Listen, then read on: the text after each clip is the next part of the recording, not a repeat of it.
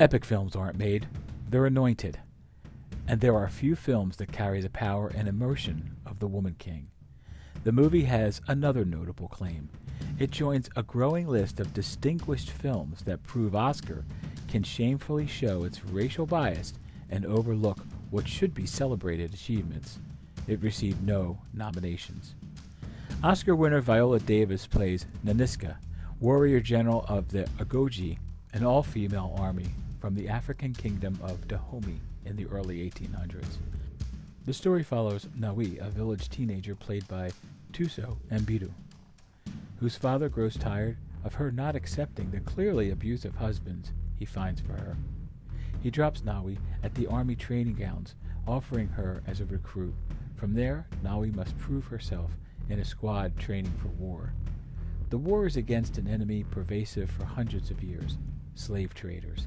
In the early 1800s, the slave trade was tragically active, and the brutality with which it was enacted was nothing short of demonic.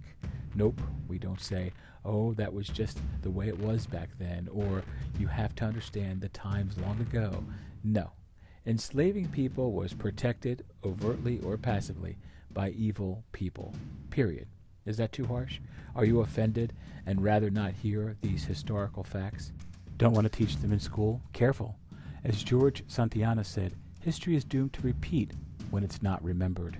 This plot unfolds with expert art direction and storytelling. The Woman King is based loosely on factual events with some apparent artistic license.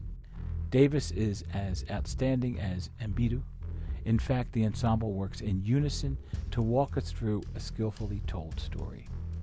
So, why did Oscar not give one nomination to The Woman King? The British Academy Film Awards gave it to Best Director and Best Actress. It didn't win either, but hey, it was nice to be nominated. So why does Oscar do this?